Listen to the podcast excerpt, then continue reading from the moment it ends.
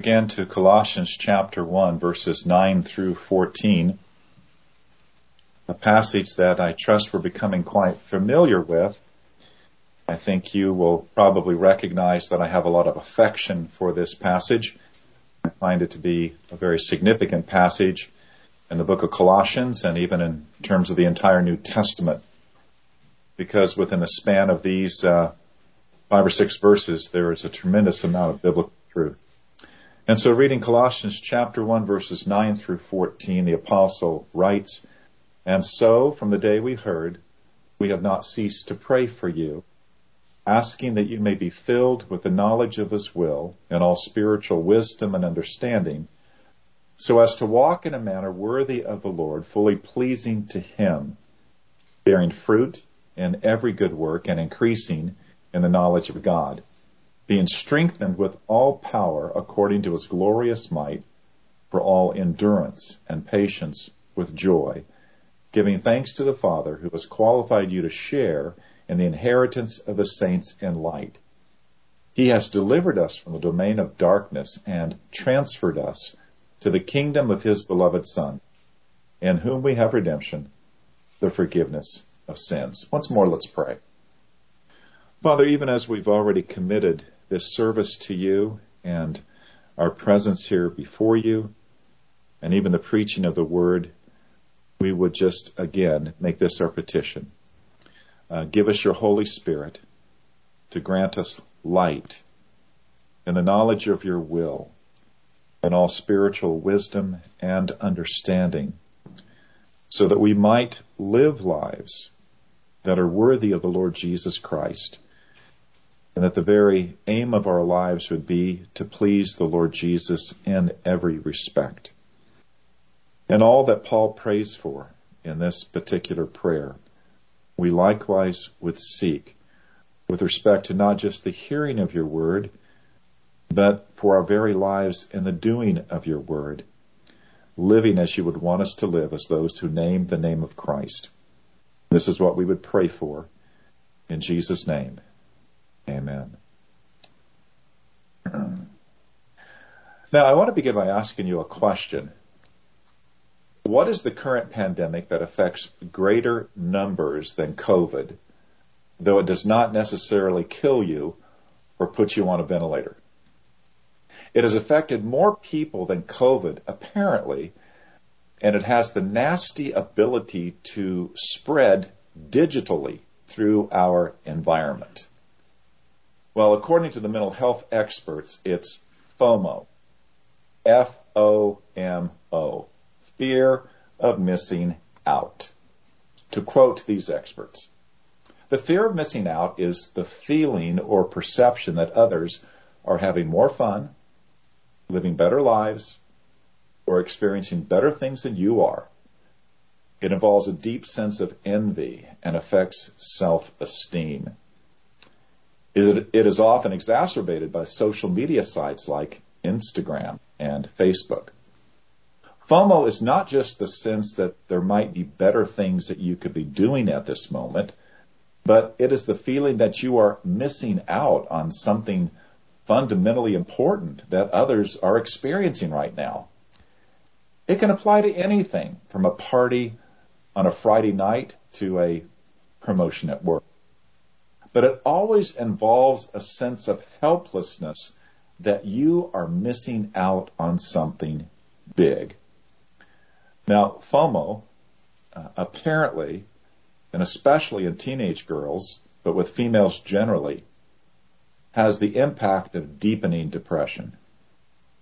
And in males, and especially teenage boys, FOMO deepens social anxieties.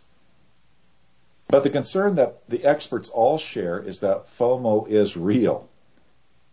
It is pandemic among all those who own a smartphone, which according to last year's Pew Research Center study is 85% of all Americans. And FOMO, alarmingly, is self-perpetuating. Those who have FOMO most often intensify the activities that cause FOMO in the first place. Now, what is not being said by the experts on all of this is that the root of FOMO is linked directly to what I spoke about last Sunday. This matter of how our culture has elevated and privileged the individual psychological self, the idea of expressive individualism to the highest pedestal of authority.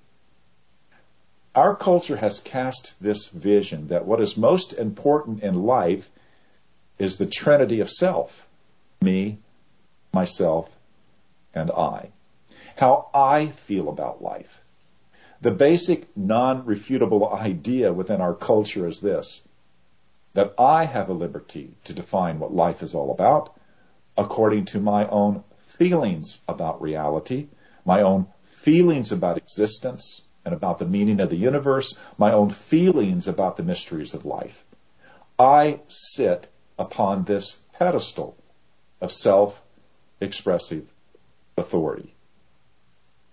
But in truth, people are actually not very good with using this liberty. They don't sit on this pedestal with all that much comfort. Most people are not very good at defining the reality of their own experience or the reality of their own existence. In fact, most people are not able to define the reality of, of, their own existence so that they would be happy and content and satisfied with life. No, because while people are trying to figure out how to do this big thing, figure out their own life, they feel this compulsion to measure their lives and how well they are doing against the lives of others. Does their story measure up to the life stories of the many, many others about whose lives they can read on Instagram and Facebook? What if their story's missing something important? What if they are missing out? FOMO is one of the direct consequences of this expressive individualism's mandate centered in the psychological self. That we have this inner and ultimate authority to create our own lives, to be worthy of all that we are, pleasing to all of our desires and aspirations, authentic to who we really are, all accomplished by looking inward to our authoritative inner self. But here's the ugly truth. When we look inward, to our own hearts for guidance. All we find are feelings. Things like worry, anxiety, fear, depression, envy, and anger. The, the truth that we find when we look within is not some great voice of wisdom. We don't connect to some inner avatar whose voice conquers these feelings and offers clear guidance in life and the fear of missing out. The mental health experts are pretty solid on this fact. The fear of missing out effectively cripples a person's mission to believe in himself, to create this authentic self. On the other hand, what do we have as Christians? We have a mission in life that is fundamentally invincible to FOMO. Paul's prayer makes reference to this mission in verse 10 when he prays about bearing fruit in every good work. Paul's petition is that every Christian would bear fruit in every good work. And that's a vital principle undergirding and underlying the Christian life. It is the fundamental and original statement of our mission and mission objective as believers. Stated most simply, the principle underlying Paul's prayer is this. We have a mission for the Christian life, and that mission is to bear fruit in every good work. Or as it's often stated, we have been saved unto service. And this service is most foundationally a mission of being fruitful in the doing of good works. Now, in the te- New Testament, there is such a strong relationship between a saving faith and a serving life. Often this is referred to as the faith and works connection, but it's also been referred to as the faith and works controversy. Because at the time of the Reformation, the Roman Catholic Church had, as it were, privileged the book of James as the lens for interpreting all of the rest of the New Testament and the Bible in order to say that a person is saved by both faith and works. And in response, Luther and all true Protestants after him declared what the New Testament actually says. That is, we are saved by faith in Christ alone, by grace alone, but that faith is never alone. Rather, a true faith always issues in a changed life, a life that seeks to do good works. Saving faith is the fountain of good works, and good works are the evidence of a true faith. So when James raises the question, can you be saved by a faith that stands alone, which does not produce good works? Well, the answer is no, that's not saving faith. Uh, that's a faith no different than the faith and belief that demons have. No true faith that saves. The true faith that justifies and makes us righteous in the sight of God is a faith that is the source and wellspring of good works. Or, in another way of stating this, it is saving faith in Christ that produces in us the desire and willingness to actually love our neighbors as ourselves. Thus, every Christian has the same basic mission and purpose in life, which is to be active in doing good works which reflect the practical application of the second greatest commandment and which has a genuine impact on this fallen world, all to the glory of God. Now, this is what we're looking at this morning. We have a mission for the Christian life. And in this regard, we need to look closely at three main New Testament truths about good works and the believer's mission. First, we're going to see that it's definitional that all true believers have both the potentiality and actuality of good works in their lives. Secondly, it's the essence of how good works are defined in the New Testament that they are the practical application of the second greatest commandment. And thirdly, it's the very nature of Christ's mission for believers that their good works are the means by which they will have a genuine impact in this world to the glory of God. We have a mission for the Christian life. So the first truth is this. It's definitional of all true believers that they have the potentiality and actuality of good works in their lives. Now, the New Testament, with complete consistency, bears this testimony to the potential nature and the actual nature of good works in the lives of true believers. This strong relationship between salvation and good works is the teaching of Jesus, it's the teaching of Paul, it's the teaching of James. All three teach that a true faith is the wellspring, the fountain of good works. So first, we'll listen to Paul, Jesus, then to Paul, and then to James.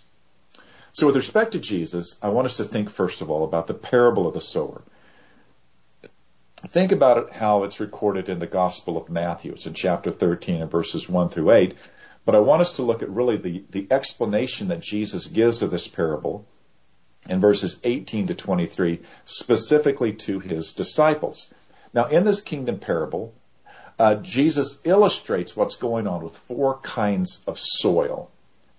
And the point is that it's only the fourth soil where the Word of God, the Word of the kingdom, actually takes proper root and produces fruit. So with his disciples, verses 18 to 23, Jesus gives this interpretation.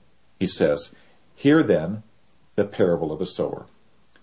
When anyone hears the word of the kingdom and does not understand it, the evil one comes and snatches away what has been sown in his heart. This is what was sown along the path. That would be the first soil. As for what was sown on rocky ground, this is the one who hears the word and immediately receives it with joy, yet he has no root in himself, but endures for a while, and when tribulation or persecution arises on account of the word, immediately he falls away. That's the second soil. As for what was sown among thorns, this is the one who hears the word, but the cares of the world and the deceitfulness of riches choke the word, and it proves unfruitful. That's the third soil. But as for what was sown on good soil, this is the one who hears the word and understands it. He indeed bears fruit and yields in one case a hundredfold, in another sixty, and another thirty. So Jesus is teaching that those who truly receive the kingdom, which means to truly embrace Christ as their king, they will prove this to be true because they will bear fruit in their lives. True faith produces true fruit. Or consider what Jesus says in the Gospel of John, in John chapter 15, verses 1 through 8. This is the, uh, the metaphor of the vine and the branches. And there Jesus says to his disciples, I am the true vine, and my Father is the vine dresser. Every branch in me that does not bear fruit, he takes away. And every branch that does bear fruit, he prunes, so that it may bear more fruit. Already you are clean. By the way, the word there is pruned, just as it was earlier. Uh, you are pruned because of the word that I have spoken to you. Abide in me, and I in you. As the branch cannot bear fruit by itself unless it abides in the vine, neither can you unless you abide in me. I am the vine, you are the branches. Whoever abides in me and I in him, he it is that bears much fruit. For apart from me, you can do nothing. If anyone does not abide in me, he's thrown away like a branch and withers. And the branches are gathered, thrown into the fire, and burned. If you abide in me, and my words abide in you, ask whatever you wish, and it will be done for you. By this my Father is glorified, that you bear much fruit, and so prove to be my disciples. Again, Jesus is teaching that true faith in Jesus is the fountain of the bearing of true fruit, which then proves the presence of a true faith which then brings glory to the Father. Now, consider the Apostle Paul and what he has to say about faith and good works. The first passage, which is almost, uh, as it were, the, the, the gold standard in the New Testament relating these two things, Ephesians 2, 8 through 10. It is such a great statement about saving faith as well as a great statement about the identity and purpose of the Christian life. So Paul writes, For by grace you have been saved through faith. And this is not your own doing. It is the gift of God, not as a result of works, so that no one may boast. For we are his workmanship, created in Christ Jesus for good works, which God prepared beforehand that we should walk in them. Paul says, saved by grace through faith, not by our works. Yet we are saved for the sake of good works, which God has prepared beforehand for us to do, for us to walk in them. What a tight connection between salvation by grace through faith and God's design that salvation would be unto good works. We see it again in Titus chapter 2, verses 11 through 14. Paul writes, For the grace of God has appeared, bringing salvation for all people, training us to renounce ungodliness and worldly passions, and to live self-controlled, upright, and godly lives in the present age, waiting for our blessed hope, the appearing of the glory of our great God and Savior Jesus Christ, who gave himself for us to redeem us from all lawlessness and to purify for himself a people for his own possession who are zealous for good works. Paul is very clear that the grace of God in and through the saving work of Christ produces in the life of believers a zeal for good works. So, if we are truly redeemed from all lawlessness, if we have been truly purified uh, for the sake of Christ, then we will be his possession as people who are zealous for good works. But if we're not zealous for good works, then it follows that we are not his possession. We have not been purified for Christ. Thus we have not been redeemed. So for Paul, it's definitional of being a true Christian that we will have the potential nature for good works that will also become actual. We will become actual in good works. And then we come to James, uh, the famous discussion in James chapter 2. Now James writes in his own way, he expresses this in his own way, but he's saying essentially the same thing as Paul, the same thing as Jesus. In verse 14, he raises this question. What good is it, my brothers, if someone says he has faith, but does not have works? Can that faith save him? Now think about this. James is the earliest New Testament book. And so among the original disciples who are hearing and reading what James has written, uh, because they personally heard what Jesus taught, they would have responded like this. No, that kind of faith can't save you.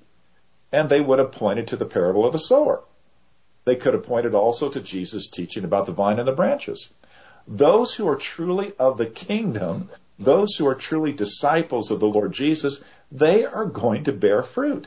They are going to be committed to do good works. So James presents his argument in terms of an example about faith and works.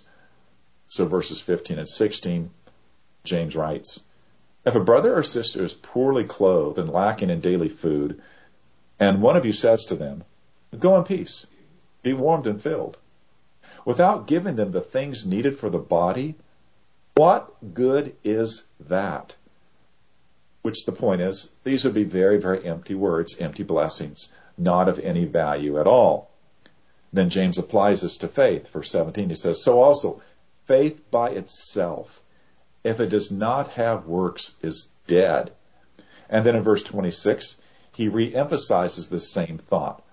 For as the body apart from the spirit is dead, so also faith apart from works is dead. Now what we see here is that saving faith will always produce good works. Jesus teaches this. Paul teaches this. James teaches this. They do not teach that good works have any part in saving us. Good works do not have any part in earning our way into heaven. No. What they teach is that a true salvation, a true faith, saves us only, but completely through the work of Christ. But that true faith will always have intrinsic to its nature both the potentiality and the actuality of being the fountain and producer of every good work. Now, the reason why I mention this potential thing uh, has to do with people, I think, who sometimes just don't quite get it. They'll say something like this. Well, then you've just excluded every baby that dies or every young child that's never lived long enough to show any good works. You've just excluded them from salvation.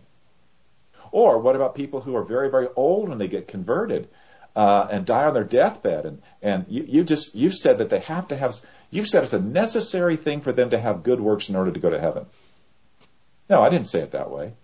I didn't say it that way at all.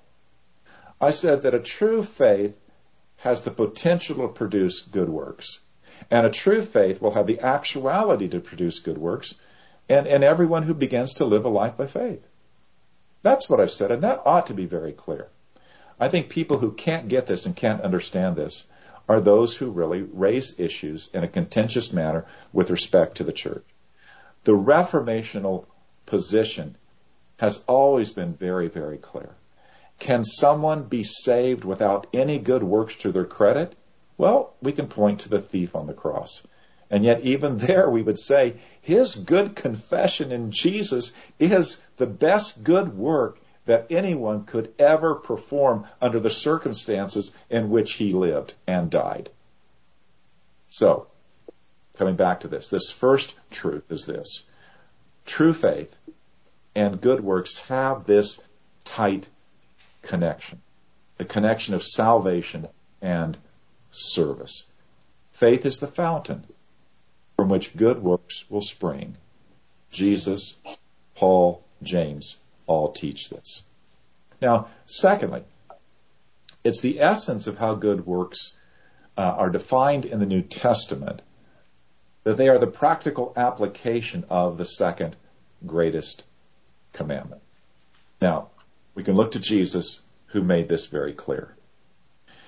In Luke chapter 10, uh, verses 25 through 37, uh, Jesus is approached by a lawyer, one of those who are experts in the law, really in order to test Christ. And so he says to Jesus, What must I do to inherit eternal life? And Jesus responds by saying to him, Well, what is written in the law? And the man answers by giving to Jesus a statement of the first and second greatest commandments. And so he says, You shall love the Lord your God with all your heart, and with all your soul, and with all your strength, and with all your mind, and your neighbor as yourself. And Jesus responds to this by saying, Do this and you will live. But the man isn't satisfied. He wants to somehow vindicate his own life in some manner, or possibly he wants to trip up Jesus. And so he says to Jesus, Who is my neighbor? Now, in response, Jesus doesn't tell him, he shows him in a story he then relates. And he does this in the story that we know as the story of the Good Samaritan. So we know how the story goes. This a nameless man uh, going from from uh, Jerusalem down to Jericho gets attacked. He gets beaten. He gets robbed. He gets left for dead. And a priest coming by sees the man in need and simply passes by. Likewise, a Levite sees the man in need and passes by. Now, these are the two most uh, notable religious offices in Israel, priest and Levite. But then there's a third man who comes by. He's a Samaritan, uh, one of those despised by Jews. So a Samaritan sees the man in need and rescues him and saves his life. So with this story, Jesus actually puts the lawyer on the spot. He asks him, which of the three proved to be a neighbor to this man who was the victim of these robbers? And the lawyer is, of course, compelled to say, the one who showed him mercy. And Jesus said, go and do likewise. Now, what Christ is saying is this, the moral and practical implications of the second greatest commandment loving our neighbors as we love ourselves, is that we would consider every person a potential neighbor. That is to say, anyone we might see in need, even our enemies. The second greatest commandment binds us to the people who are around us in a practical way, such that we are to do them the good they have need of within an understanding of the capabilities that we have of doing so. Or to put it this way, doing good works to others to their good benefit is the moral and practical outworking of loving our neighbors as ourselves. It's what the apostle John has taught in 1 John chapter 3 verse 18.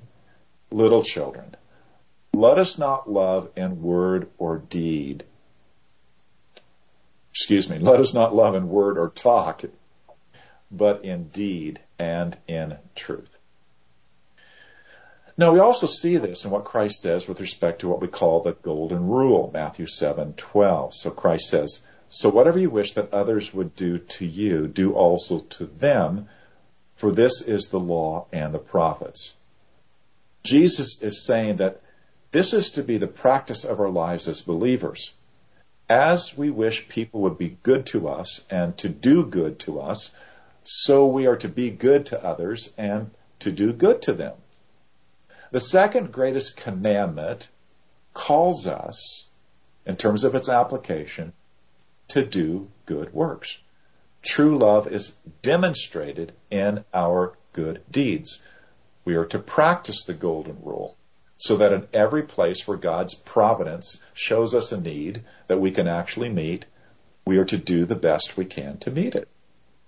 Now, this is what it means to live every day in accordance with Ephesians 2:10. The fact that God has prepared the good works that we are to walk in. He has prepared them in advance for us to walk in them.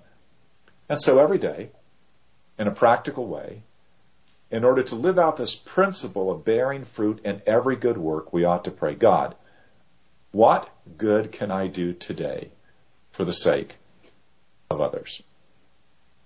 Now, that takes us then to our final idea.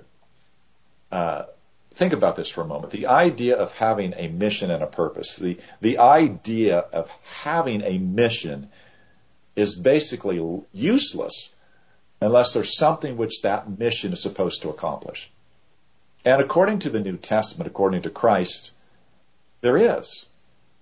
Jesus himself teaches us that it's the very nature of the mission of believers that their good works are the means by which they are to have a genuine impact in this world to the glory of God.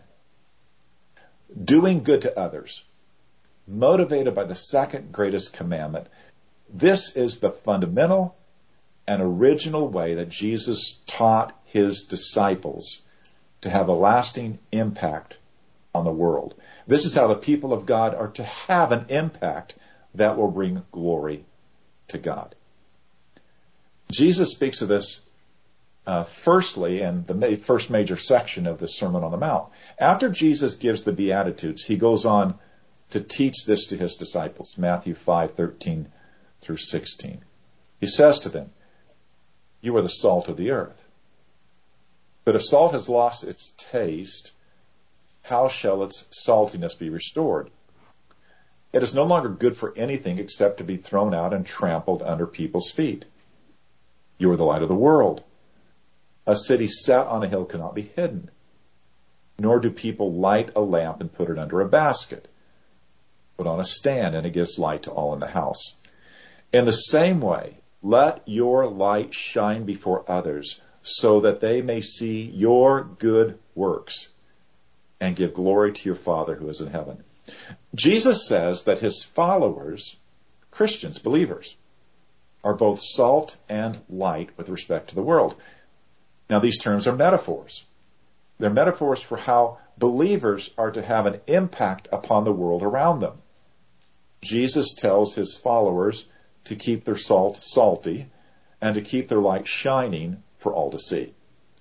And his point is this do your good works as salt to the world, as light to the world, and people will see, even experience them, and give glory to God. Now, this is the mission objective.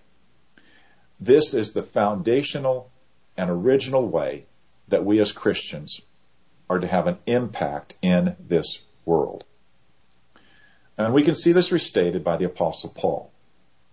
In Galatians 6, 7 through 10, Paul writes these words. He says, Do not be deceived.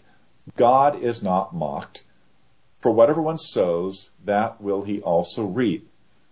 For the one who sows to his own flesh will from the flesh reap corruption. Now, just a moment before I go on.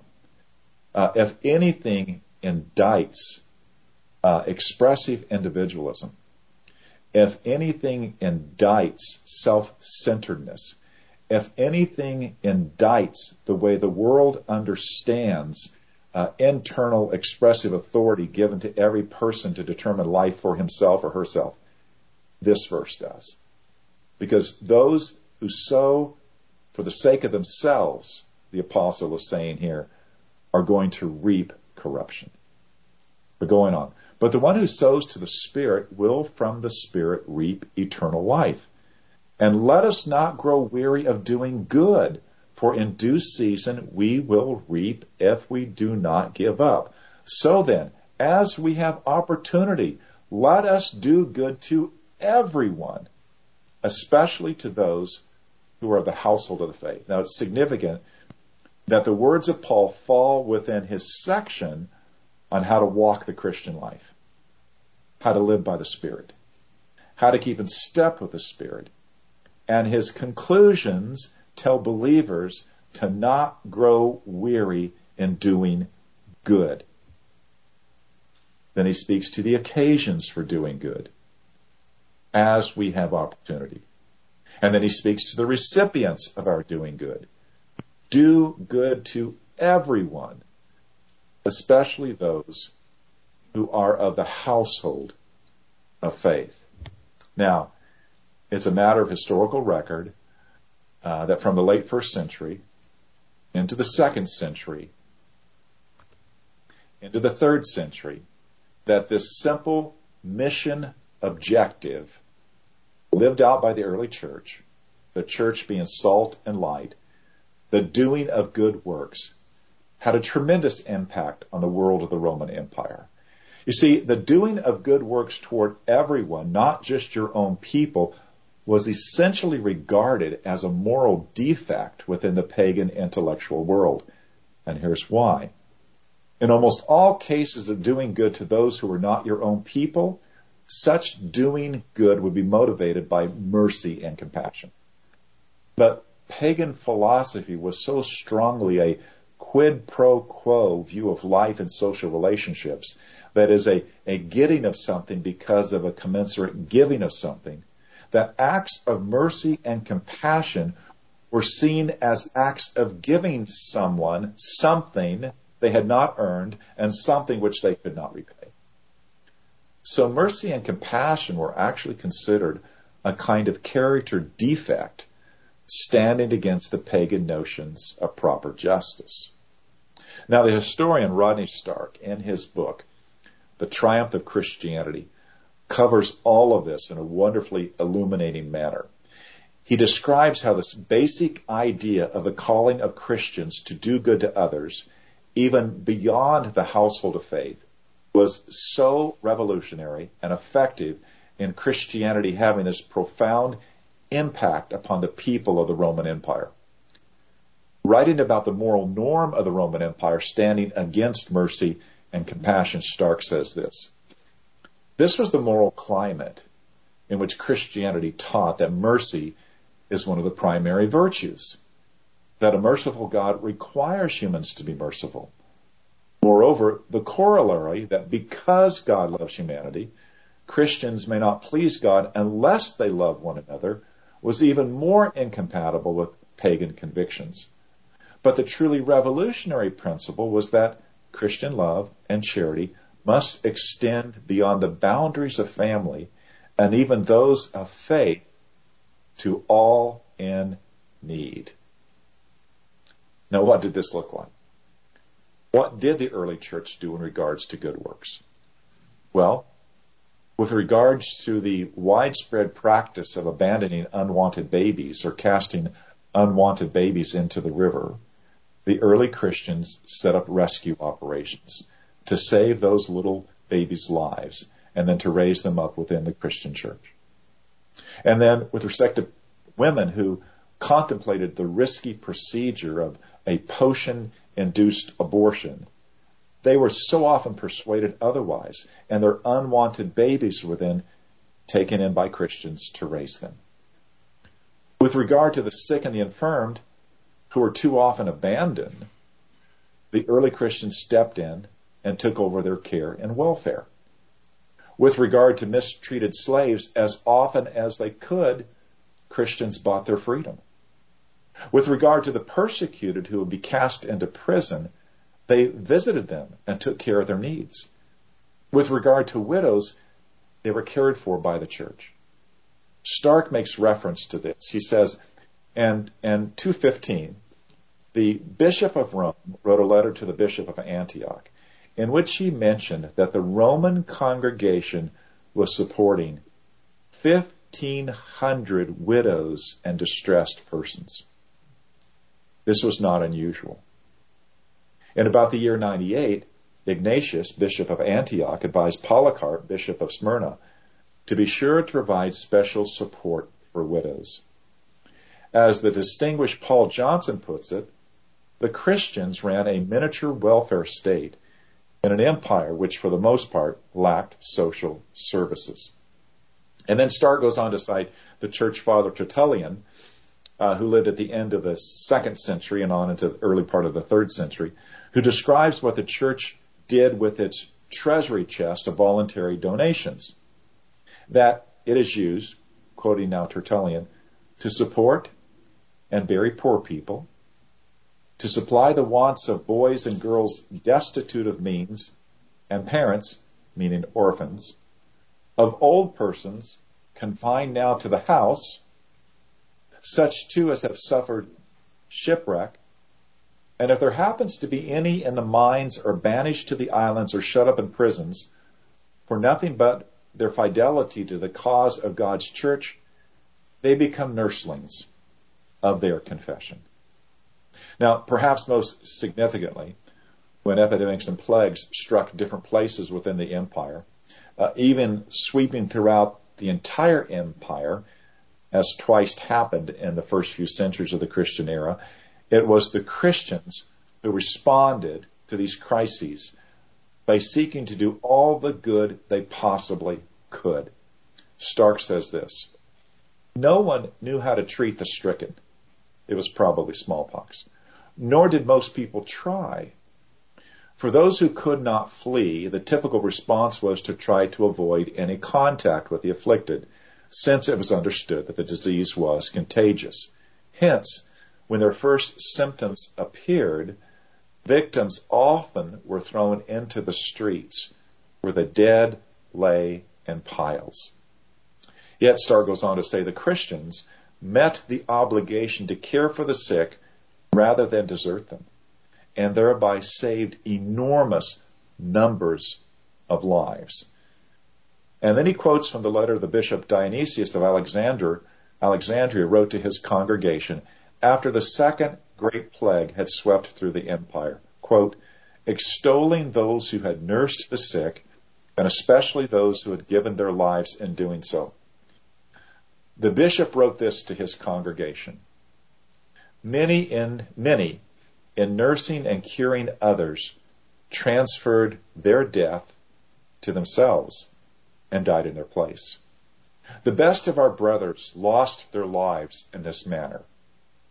A number of presbyters, deacons, and laymen winning high commendation so that in death in this form, the result of great piety and strong faith seems in every way the equal to martyrdom. Then Stark makes this historical judgment. It is entirely plausible that Christian nursing would have reduced mortality by as much as two thirds, based, as he notes, on the medical fact that basic elementary nursing, simply providing food and water for those too weak to do this for themselves, reduces mortality because it enables the sick to recover rather than to die for lack of nourishment. And he further points out Christians did for the did this for the pagans too. For the pagan neighbors and the relatives. And they took notice that the good works Christians did provided immense credibility to God being at work among them. Now, we need to wrap up what we've covered this morning. Paul's third petition lays out the third basic principle of the Christian life. The first principle that we looked at a couple of weeks ago was this. We have a manual for the Christian life. It is the Bible, which we are to live out as the authoritative source of our guidance as growth as Christians. We don't have to look inward. Secondly, we have a mandate for the Christian life, a calling to live a Christ-centered life in a manner that's worthy of Christ, where our aim is to please our Lord. It's not about us. Then thirdly, we have a mission for the Christian life. And what is our mission? What is our calling? What is our functional objective in this Christian life?